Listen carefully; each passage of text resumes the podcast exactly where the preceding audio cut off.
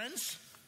Good morning, Merry Christmas, Happy New Year, all that fun stuff. Uh, we're going to take our offering, so ushers come on down. And as we do, uh, I'm going to pray. If you're not prepared to give, you came, you're like, oh no, offering, please don't worry about it. This is something we do as a church family, part of our worship and life together uh, as we give and, and, partner in ministry together. So uh, let's pray and do the offering, and then we'll jump into uh, today's message. So, uh, God, thanks for your blessings, especially during this Christmas season where where, where we are reminded of the ultimate blessing you've given us through the birth and coming of your son, Jesus, to give us life and life forever. So, Lord, as we give, we give out of uh, hope, we give out of joy, and we give out of a, um, a, a knowledge that our giving goes to make ministry happen in very real ways through this church in Burlington and beyond. Thank you, Lord. And we give to you this morning in Jesus' name. Amen. Amen.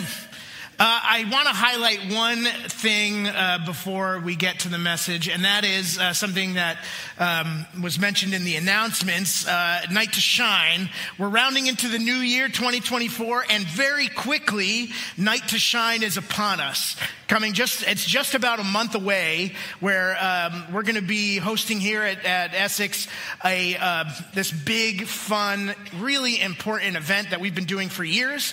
And um, for years it's been such a success because of your engagement in it and um, we are in a place right now where in order for this event to be successful and to be everything it can be is we still need some of you to sign on and uh, plug in especially in the role of buddy for the evening.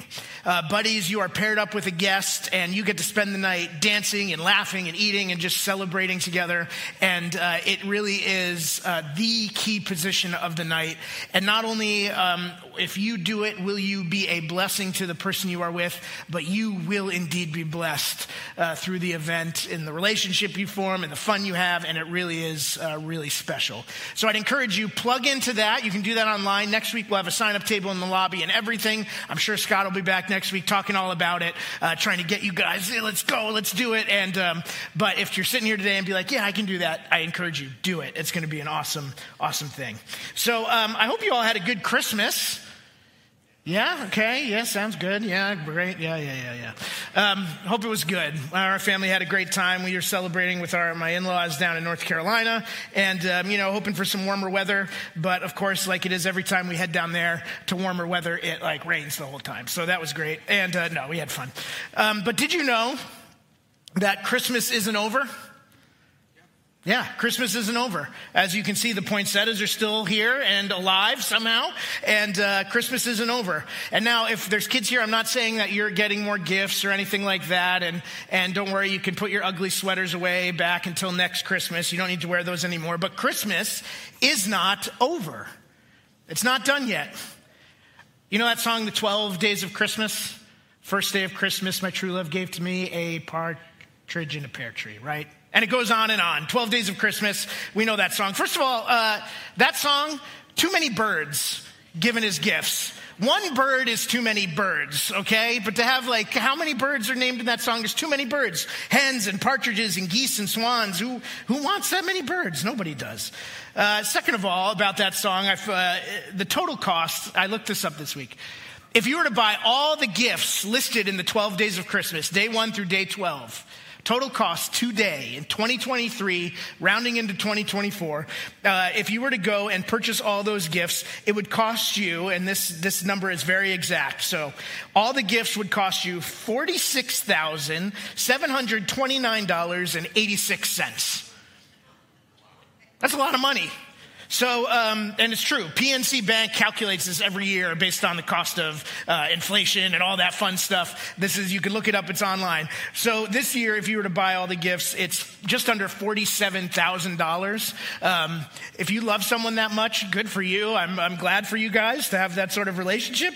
Uh, so uh, go for it. And uh, third 12 days of Christmas, it's 12 days. Why 12 days? Well, Christmas isn't over, 12 days. In the more liturgical and historical church traditions, um, uh, Christmas isn't a day, it's a season that includes Advent. And then starting Christmas Day until 12 days later is the Christmas season. Christmas doesn't end this year until this coming Saturday, January 6th. And it ends that day with a uh, feast day called Epiphany. Epiphany marks the end of the Christmas season. And Epiphany celebrates the coming of the Magi, the wise men, to meet the newborn baby Jesus. It's a story recorded for us in Matthew chapter 2. Epiphany is important. It's an important celebration for many churches. And it has historical significance because it marks Jesus, the Son of God, come to earth. It marks Jesus being revealed and made known to the Gentiles, the non Jewish people, which is represented by the coming of the Magi from their faraway land in the east to meet the baby Jesus. So uh, this week we find ourselves kind of in that weird space, Christmas and New Year's, where time doesn't make sense, right? I'm sure you woke up many days this week wondering what day it was, uh, like I did. And um, the, so today we're here. It's New Year's Eve. We're going to talk today about this story in Matthew 2, the Magi coming to visit baby Jesus. And maybe you're wondering, Matt, well, Epiphany is next week. Why don't you preach on it next week? It's kind of weird you're doing it a week early. Well, simply, I'm not preaching next week. I'm here today. So uh, we're doing it today. Scott will be back next week, I'm sure, with something for us all. But today we're going to dig into Matthew chapter 2. So we're going to go to the story of the Magi coming to visit Jesus, and uh, we'll talk about it. And as we do, we're going to notice a few things, a few different key players in the story. And I want to press into where these these uh, characters' hearts are in relationship to the coming and the news of the coming of Jesus. That's sort of revealed by the question they ask, that they ask of the king. So we're going to just get to it now. We're going to go to Matthew chapter 2. We'll start in verse 1. And here we go the story of the Magi here. So it says this After Jesus was born in Bethlehem in Judea during the time of King Herod, Magi from the east came to Jerusalem and asked, where is the one who has been born King of the Jews? We saw his star when it rose and have come to worship him. Excuse me. We'll stop there for a second. So this story takes place sometime after Jesus' birth. We aren't given exact time frame here in the story, other than it says after Jesus was born, this happens a couple clues from the passage kind of indicate to me that this takes place a little while after Jesus is born, but not too long after Jesus is born. First, uh, Jesus, Mary, and Joseph. It says that they're in a uh, they're in Bethlehem. They're still there. They're visiting. And if you remember, Jesus, uh, Mary, and Joseph, they're not from Bethlehem. They're from Nazareth in Galilee, a town a few days' journey north. And they've come to Bethlehem because a census was taking place. And this is Joseph's family's uh, historic town. He's from the line of King David. This is where he was from. So they had to travel there. And they're still there. They're still visiting. They haven't left yet. It also says that they're in a house. Nothing is said of a manger, the manger where Jesus was laid after his birth. And um, so they're, they're in a house. And it says also uh, that the Magi came from the east, a distant land. They traveled some time to come to Bethlehem, or to Jerusalem, where they are now, to meet the newborn king. So this is a little while after Jesus' birth, but not too long. Not sure the timing matters too much other than Jesus' baby. And maybe this is why 12 days later we celebrate Epiphany. It's a little while after Christmas, but not too long. Kind of makes sense. So, who are the Magi? These uh, people who come from the East. Well, it's a little non specific, this title. There are closely related terms in other writings that are you know, related to what Matthew uses here, magi. And these terms in the word magi can refer to several different groups of people. It can refer to um, either foreign court dignitaries, you know, higher ups in uh, foreign uh, governments and courts. It can refer to the priestly class from the land of Persia from around the time of Jesus. It can refer to astrologers or people who are uh, skilled in interpreting dreams. It can even refer to magicians, this term. Now, typically, when that term magi or related terms are used to refer to these type of people in the writings from around the first century when matthew was writing and when jesus was born um, that term is used negatively it's not a kind term after all, they are pagan magicians or diviners, right? They don't follow the one true God. The term magi is even used in some writings to refer to false prophets. It's not a good term. But here in Matthew, in the story of Jesus, the Magi are introduced to us without any sign of disapproval or any negativity. They aren't looked down upon as pagans or false prophets or anything like that. In fact, in this passage, the Magi turn out to be the good guys, which we'll see more as we go. They've come to meet the newborn king, the baby Jesus. And it says they've come to worship him. Guided by a star, which I think shows they have some interest in looking to the sky for signs and wonders, they recognize something significant was happening among the Jews. So, from the land they're from to the east, they follow this star, knowing that something is happening. Now, it was common practice in the time and, and throughout the ages for foreign dignitaries to come and visit um, a king and his kingdom when an heir was born to uh, the king, to pay respects and homage to that king and ruler. But the ruler of the Jews at this time is the Roman emperor, Caesar Augustus. And he's ruling through his local governor, titled King Herod. So, this newborn king isn't an heir to the current ruler. In fact, he's a new king. He would be a king that supplants and takes over. So, this isn't quite a typical visit. But of course, we know that this isn't a typical birth, a typical baby. But not everyone in the story knows that. Let's read on in our passage. We'll go to verse 3. Says this When King Herod heard, that, uh, heard this, when King Herod heard this, he was disturbed, and all Jerusalem with him. When he had called together all the people's chief priests and teachers of the law, he asked them where the Messiah was to be born. In Bethlehem in Judea, they replied for this is what the prophet has written. But you, Bethlehem, in the land of Judah, are by no means least among the rulers of Judah, for out of you will come a ruler who will shepherd my people Israel. We'll stop there. So we have the Magi, and we have this King Herod. Who is Herod? Well, Herod was a half Jewish man who was appointed by the Roman government to govern the region of Judea in the late first century BC.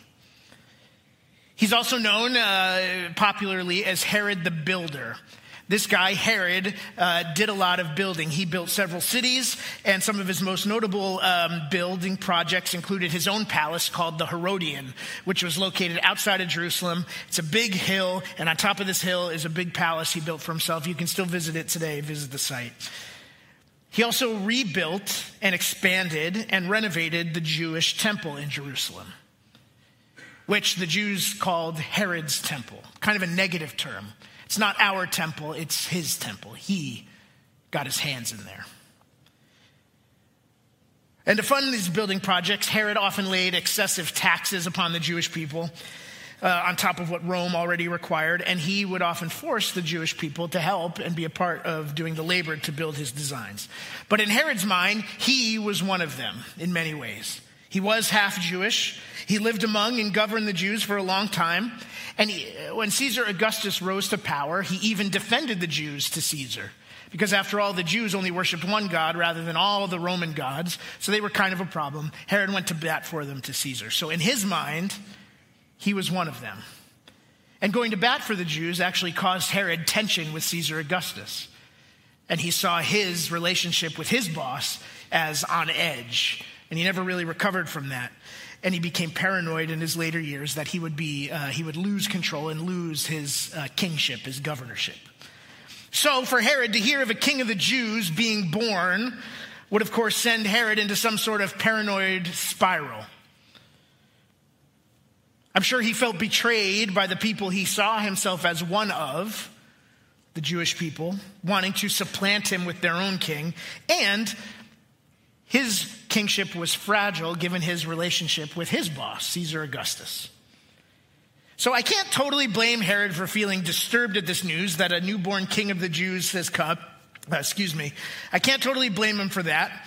Um, he's the king of Judea and he hears a, jo- a child's been born who's going to take his job. I think, I think any of us would feel a level of disturbance knowing someone wanted or was coming for our job, right? In the NIV, which we're reading from today, it says he was disturbed. This word, disturbed. The Greek word there it's a little more intense than maybe our English word disturbed. Herod, he wasn't like, oh, that's troubling.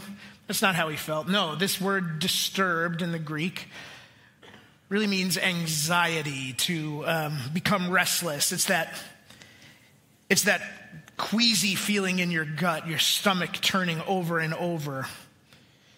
It's dwelling on the worst possible outcome. It's running the scenario over and over again in your mind getting worse every time. So I, I can't blame him for that. I can't blame him for that for a few reasons. First, because he believes someone's coming for his job. I think any of us would find that hard. Second, I can't blame him because when a ruler or king was supplanted or a foreign ruler came over and, and uh, you know, conquered your kingdom, Typically, that king would not only be put to death, but anyone else who would have a claim to the throne after him, who might cause division among the people, a rebellion, would be put to death as well. Kids, grandkids, cousins, everyone would be put to death. Wipe it out, take care of that problem. And that's a reason to be anxious as well. And I think, third, I can't totally blame him because Herod's ruling on behalf of someone else He's a middleman. He's caught between Caesar and the Jews. And if he loses control of his region, well, he's going to have to answer to someone who's going to have uh, a, not a kind response to him in losing the territory. So I don't totally blame Herod for feeling this way. I mean, you've been there before, I'm sure. Hearing news or a rumor or a plan or something that it's caused you fear and anxiety, something outside your control, especially when you don't have all the information. When there's a personal cost to you that maybe you, you can't you know, grab the reins fast enough to get control of the situation. But there is something I do blame Herod for. I blame him for, upon hearing this news, not asking the right questions. We're going to come back to that in a moment. So not only was Herod disturbed by the news of a newborn king, but it says here in the, in the passage that all of Jerusalem was also disturbed, which likely doesn't mean everyone in Jerusalem, because I think for the common people, hearing the news of a newborn Jewish king coming to rule and get Rome out of there, that would have been good news. Yay! No, this probably refers to the ruling class of the Jewish people, the elites the scribes, the Pharisees, the priests, the teachers of the law, many of whom would have been appointed by Herod himself to have those positions uh, there among the Jews.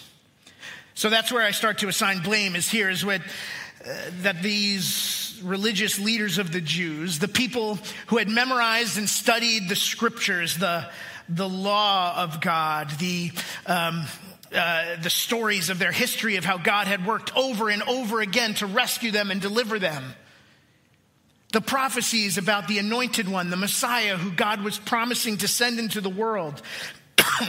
if anyone should be rejoicing at the news of a newborn king of the Jews, a Messiah that's come into the world, it should be these guys, shouldn't it? Could it be God's promises are coming true? But they're missing it. They didn't notice the mysterious star in the sky. No, the Magi did. They hear the news of a newborn king, and what do they do? They're disturbed.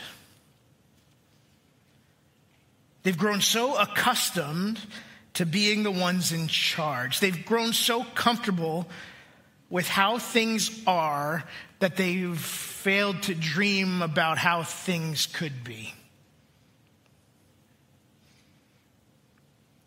Status quo is comfortable. We all find it comfortable. Even if the status quo isn't working well for you, we tend to default to the status quo because simply we know it. We know how to navigate it. We know what day to day looks like, even if it's hard. Change, for most of us, is more often than not unwelcome because change means a loss of what is, or it means learning something new, new habits, new rhythms. So we tend to stick to what we know humans do, even if we don't like it. And especially, we stick to what we know if we're the ones who are helping the status quo be the status quo. I think that's why many of us will stay at a job we hate longer than we want to. Or we'll stay in a relationship that's just kind of run its course. We're too afraid to get, maybe not afraid, but we're not ready to get out because it means change. Or not take the steps to start that business we've been dreaming about. Or not go back to school to get that degree that we've been wanting to get because it means change. No more status quo. And we hate that. We hate it. Herod and these religious leaders, they're going to fight. They're going to fight to keep the status quo rather than figure out and rejoice in the new thing that God is doing sending his son to live and to die for our sins. So I blame them for that because they should have been ready for Jesus' birth. Even Herod, who was half Jewish, who lived among the Jews for a long time, who ruled among the Jews for a long time, you'd think that some of this would have rubbed off on him. And where I really blame Herod is for asking the wrong questions. He calls the religious leaders together, he hears the news, and he asks, Where is the Messiah to be born? Wrong question. Now, even if he asked the right question, I'm not sure this was the right audience because they're all corrupt and frayed just like he is, but he, at least he would have asked the right question. He even uses the right terminology, the Messiah. So, why is this the wrong question? Because the question he asks, where is the Messiah to be born, is a question designed to help him get information about Jesus not a question to help him know Jesus. He wants to know about the Messiah. He doesn't want to know the Messiah. He's looking for information, not relationship.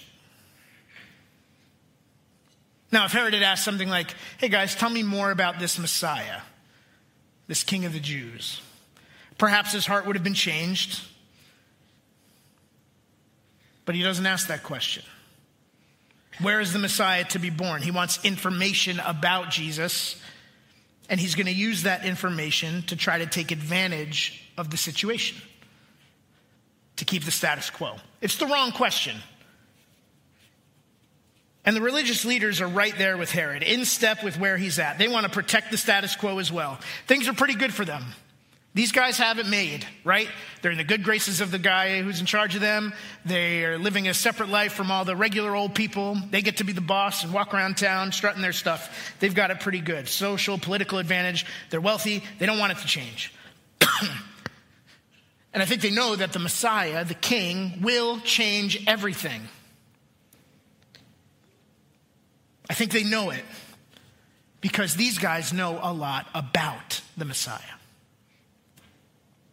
In fact, they answer Herod's question pretty easily. They quote from the prophet Micah, chapter 5, verse 2. And here's what uh, it says in Micah, the, what they quote from.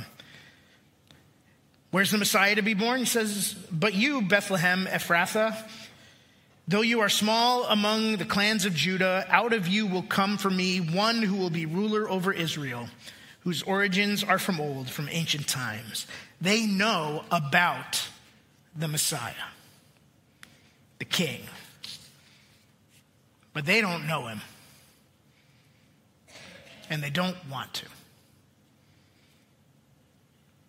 So now Herod, having a little more information, filled with anxiety and fear, is going to do what he can to ensure his position and the status quo is kept intact. We'll go to verse 7. verse 7 Then Herod called the Magi secretly and found out from them the exact time the star had appeared. He sent them to Bethlehem and said, Go and search carefully for the child. As soon as you find him, report to me so that I too may go and worship him. After they heard, had heard the king, they went on their way, and the star they had seen when it rose went ahead of them until it stopped over the place where the child was. When they saw the star, they were overjoyed. We'll stop there. That's what Herod does with the information about the newborn king. He tries to leverage tries to leverage this information for his own advantage. So he tells in the Magi, he lies to them, I want to go worship him too. You go find exactly where he is, come back and tell me. And we're not going to read this part of the story today, what happens next, uh, verse 13 and after. But Herod wants to kill this baby. His anxiety, his fear now meets with that information. He wants to, he wants to kill a baby. Think about that. The guy wants to kill a baby. He's threatened by a baby. So now uh, this baby is Jesus, right? The eternal Son of God who came out of the throne room of heaven and was born a human. He's going to take care of all our sins. But still, he's threatened by a baby. And he still doesn't know all this because he hasn't asked the right question. So in the following passage, when the Magi leave, because he doesn't know the exact location in Bethlehem where the baby is, he takes this information.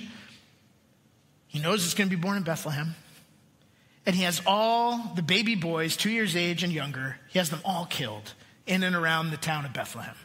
I mean, just unimaginable stuff, just horrible stuff that this guy does with information about the Messiah. He doesn't want to worship him, he wants to kill him. So he lies to the Magi, sends them to find the baby.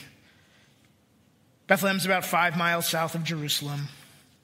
The Magi, still guided by the star, they find their way to Bethlehem to where Jesus is. And we'll finish up the last couple verses. Verses 11 and 12. The story ends here. It says, On coming to the house, they saw the child with his mother Mary, and they bowed down and worshiped him. Then they opened their treasures and presented him with gifts of gold, frankincense, and myrrh. and having been warned in a dream not to go back to Herod, they returned to their country by another route. It's the Magi who find the baby Jesus. And it says they bow down and worship him. And this Greek word worship, this can be used to translate as like pay homage or respect, something you would do to an earthly king. You'd come and say hi and, you know, kiss the ring and all that stuff. But this word can also uh, be translated rightly as worship worship of a god, worship of a deity. In fact, the Greek word proskuneo is where we get our word prostrate from, lying prostrate, right? With your hands on the ground in that kind of position of humility and worship, bowing down. So they see Jesus for who he is. Maybe not fully, maybe not fully, but these magi, they come, they meet him, and they are on their way to knowing him. And I think the gifts that they bring, this newborn Messiah, tell us something about what they believe and what they think about him.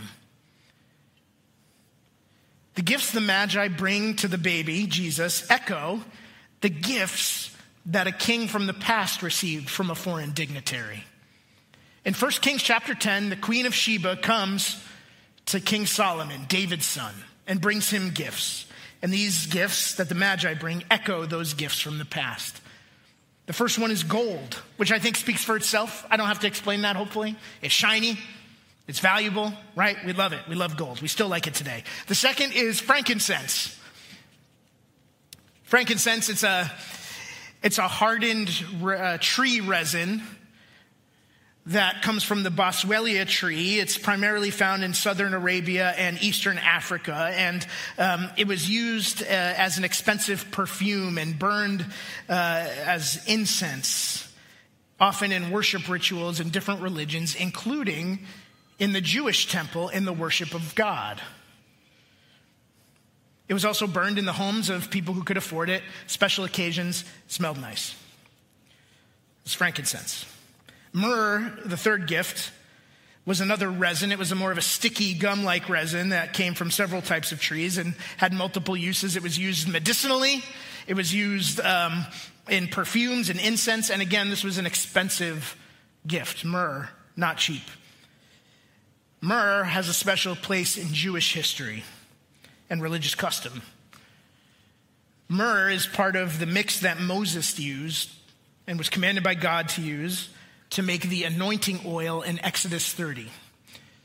That when the Jewish people built the tabernacle, the movable temple, when they were in the desert, Myrrh was part of the anointing oil used to consecrate and make holy the altar and the tent and the lampstand and everything in the temple, and to anoint the priests, Aaron and his family, to do their job set apart to approach God in his temple.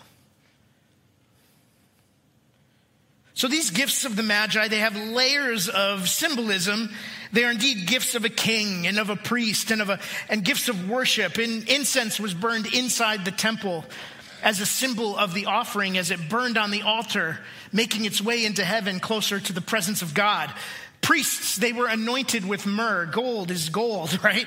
And from this symbolism, we could draw out a lot of meaning about Jesus, right? Jesus is our king. He's our high priest. Jesus is our um, sacrificial offering that takes care of all of our sins. And all of that is true. But looking at the context here, these magi coming from a foreign land, maybe as dignitaries, who've come to bow down before the newborn king of Judea,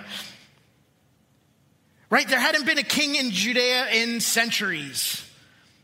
The last king to sit on the throne was Zedekiah, the last Davidic king, whose reign ended 586 years earlier when the Babylonians came and destroyed Jerusalem, destroyed the temple, and exiled a significant portion of the Jewish population. That's the last time there was a king of Judea, almost 600 years earlier. Now, since then, there had been kings over the Jews the Babylonians and the Persians, the Greeks, the Ptolemies, the Seleucids, now the Romans.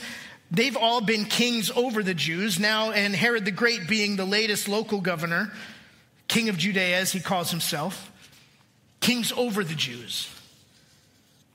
So the Magi come from a faraway place to acknowledge and worship this new king of the Jews, not king over the Jews, but king of the Jews, a Jewish king. And this Jewish king would not just be a threat to Herod's power and his fragile ego and to the ruling class of the Jews who were there uh, uh, ruling with Herod, but it's, it's something that could upset the whole world. A kingdom hasn't existed here in 600 years. No one sat on that throne in 600 years. It's a kingdom that many would count as lost to the ages. 600 years is a long time. And yet, through the centuries, God, and long before David even, and the kings after him, God had promised a coming king.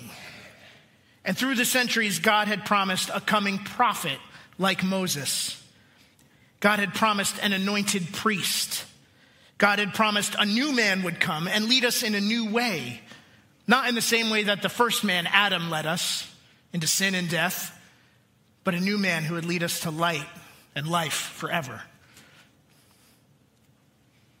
God's promises over millennia are coming true in the birth of this child and these gifts of gold, frankincense, and myrrh, fitting for a king, fitting for a priest and a prophet, and whether Magi knew it or not ahead of time, it doesn't matter.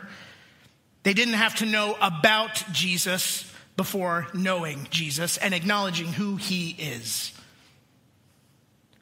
They didn't have to get it right, get all the information beforehand, making a decision about who this child was, even as a baby. No, they recognized it, they went down, saw him, met him, and knew him, and bowed down before him in worship.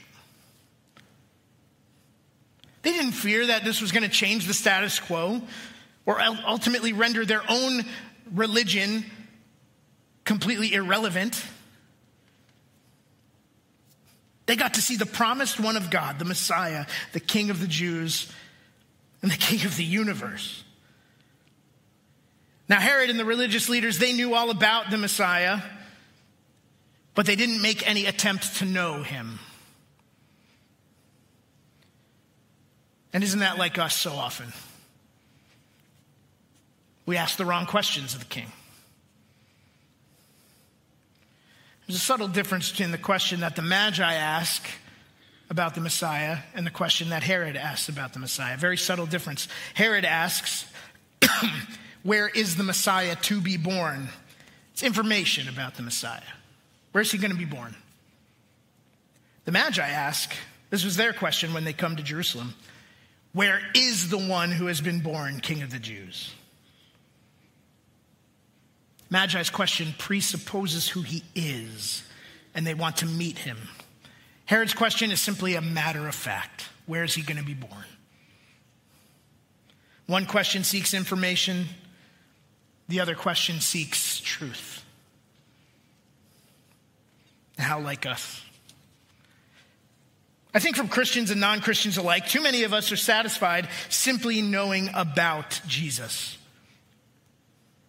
And knowing about Jesus doesn't cost you anything. But knowing Jesus, man, that'll cost you everything. Knowing about Jesus is comfortable.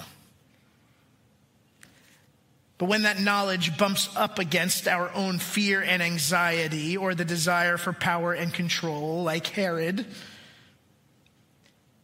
that knowledge can be used to manipulate and becomes dangerous. I engage on social media. I don't post a lot, but I see things and I see it all the time. People will use trivial pieces about Jesus and his life and what he said to try to either make a point or co opt Jesus for their own cause, and it's used to manipulate people. To manipulate people either into maintaining a status quo or to dismantling and starting a new status quo.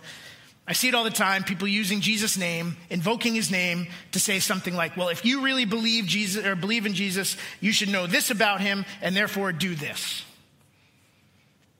And I'm not going to cite any examples because I don't want to, you know, offend anybody, but I see it from all angles, these kinds of things. So I encourage you, friends, be wary of this and question those things when you see it or no matter who it's coming from. Because more often than not, it's coming from the same place that Herod came from. Now, maybe they're not looking to murder a whole generation of children. Hope not. But it's used to manipulate, control, anxiety, and fear into doing something for their benefit. And God's people have always dealt with these, this kind of thing. This is not new for us today. The early church certainly dealt with it. And the apostles worked hard to make sure people really knew Jesus, knew him well, so that when those people came to talk about Jesus and use their knowledge of him to manipulate into a certain cause or something, they, they could see the truth and resist it. In fact, here's what Peter wrote about these people in his second letter, 2 Peter chapter 2. he writes, They promised them freedom while they themselves are slaves to depravity. Ooh. For people are slaves to whatever has mastered them. If they have escaped the corruption of the world by knowing our Lord and Savior Jesus Christ and are again entangled in it and are overcome, they are worse off at the end than they were at the beginning.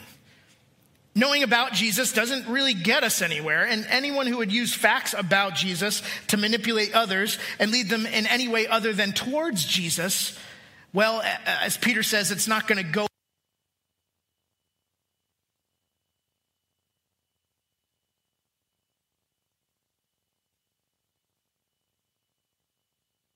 and purpose and freedom from sin, uh, be careful. And what about, uh, what about you? Do you really know Jesus? Or are you content just knowing about Jesus? Because knowing about Jesus doesn't cost you anything other than filling your brain with some information. Knowing about Jesus might make you look smarter or able to win a few arguments. It might even bring you some opportunities in the church to teach a class or lead or do some things. Knowing about Jesus, it's not bad, it's just, it's incomplete. But knowing Jesus, asking the right questions, who he is, where he is, how can I see him, like the Magi, that's, that is life changing stuff.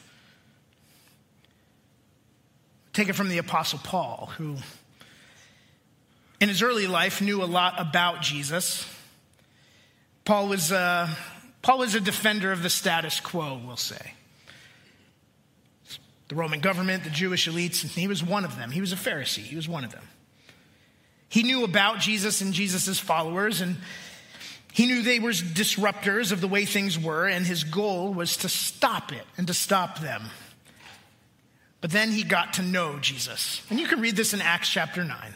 the story of Paul meeting Jesus.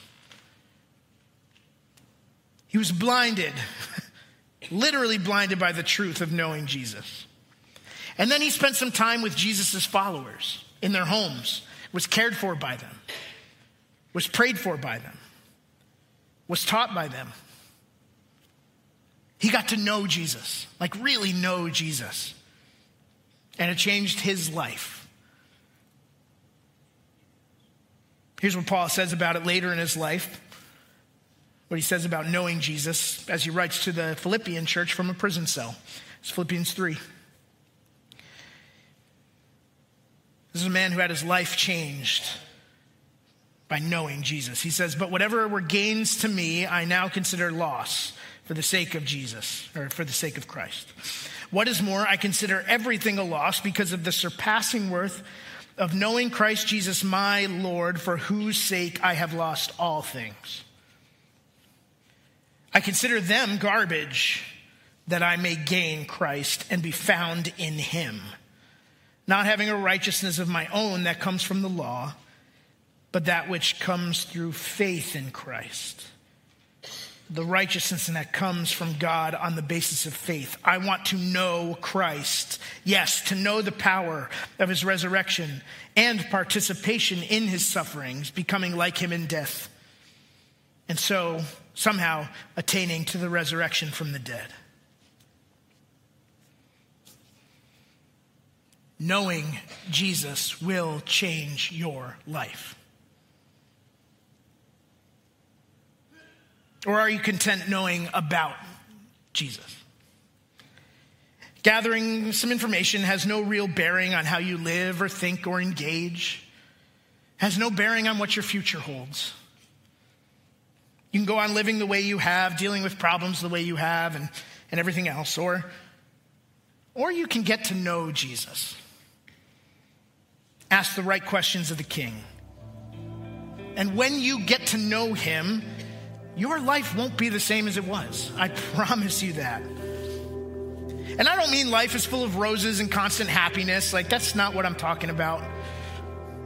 I mean, you will have a new and real purpose. You will have a real abiding love.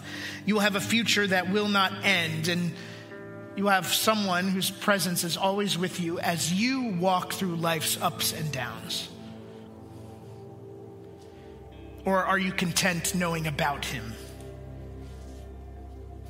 Well, you can get to know him.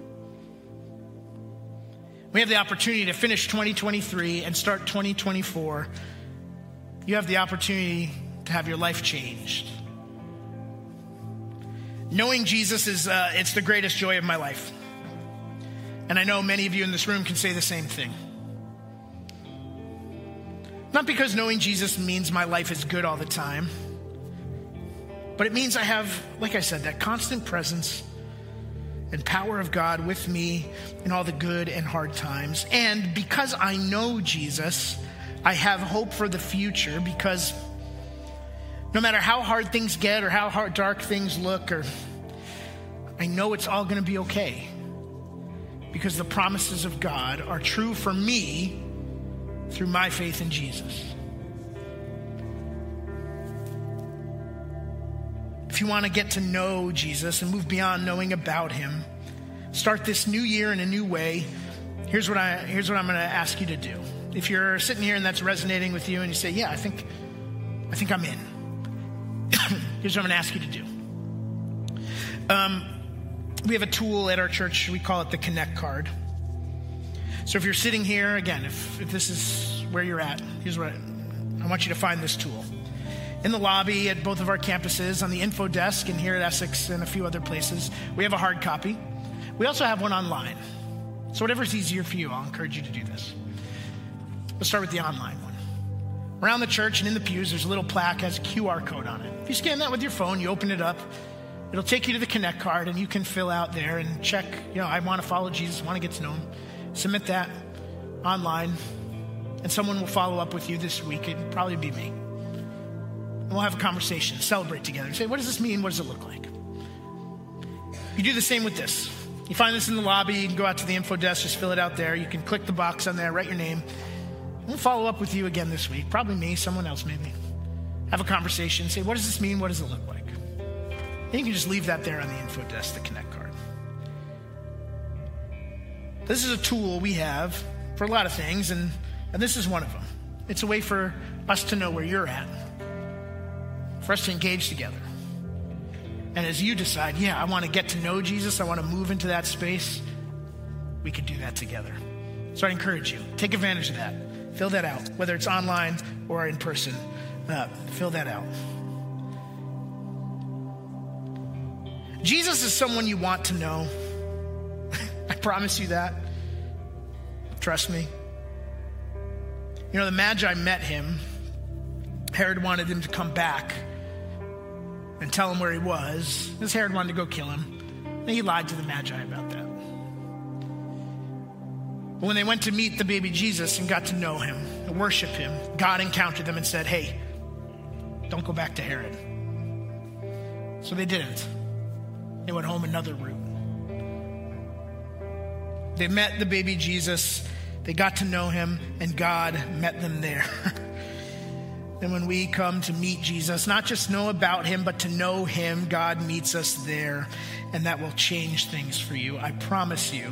But that change is not something to be scared of, it's not something to dread, it's not something that is bad. In fact, it's good because Jesus is good. And I don't think there's anyone who follows Jesus and who knows him in this room or anywhere that I've met in this whole planet that regrets getting to know the Messiah. Because he is good. And he has your best in mind.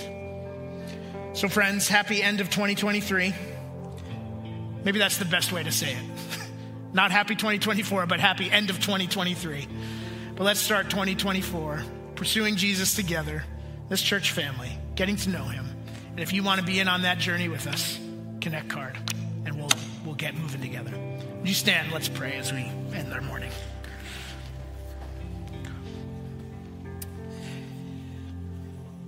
Um, Lord, I'm reminded of the humility that it took for the God of the universe to become a dirty, frail, fragile human. Because we humans aren't, uh, you know, we're not the greatest from time to time. But God, you entered into our space to bring us closer into your space. You became a baby so that we could have eternal life with you. God, help us hold on to that truth as we end this year and we kick off 2024. A year that I hope is filled with hope and joy and purpose and excitement and energy. A year that sees a renewed commitment from many of us to getting to know you in new and deeper ways. A year, Lord, where we stop protecting the status quo and start going after your promises for us and our life and our eternity. So, Lord, help us know you this day and in these days. And God, would you propel us forward into 2024 with a renewed sense of hope and joy and purpose in you and through you and for you? We pray in Jesus' name. Amen. Amen, church. Happy New Year. Enjoy, uh, yeah, enjoy the last moments of 2023. See you later.